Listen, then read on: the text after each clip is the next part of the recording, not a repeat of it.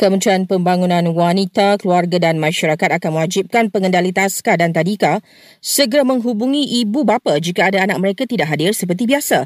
Itu antara peraturan baru yang dilaksanakan dalam SOP pengendalian taska dan tadika bagi kejadian anak tertinggal dalam kereta. Jabatan Kemajuan Masyarakat Kemas sedang laksanakan transformasi berkaitan program TVET untuk kekal relevan.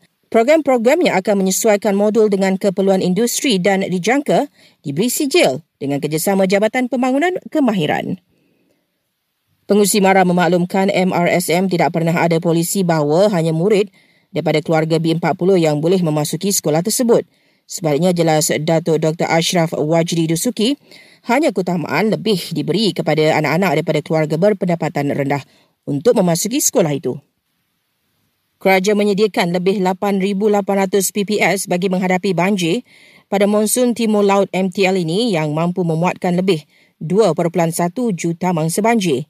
MTL bermula kemarin dan dirama berlanjutan hingga Mac dan mempunyai 4 hingga 6 episod hujan lebat yang berisiko menyebabkan banjir.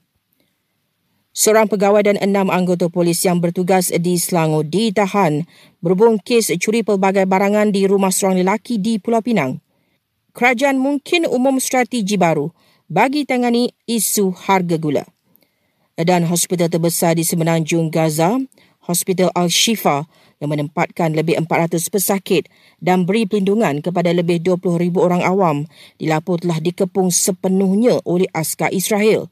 Susulan itu, NGO antarabangsa Doctors Without Borders menggesa genjatan senjata atau pemindahan pesakit secepat mungkin bagi elak lebih ramai terkorban.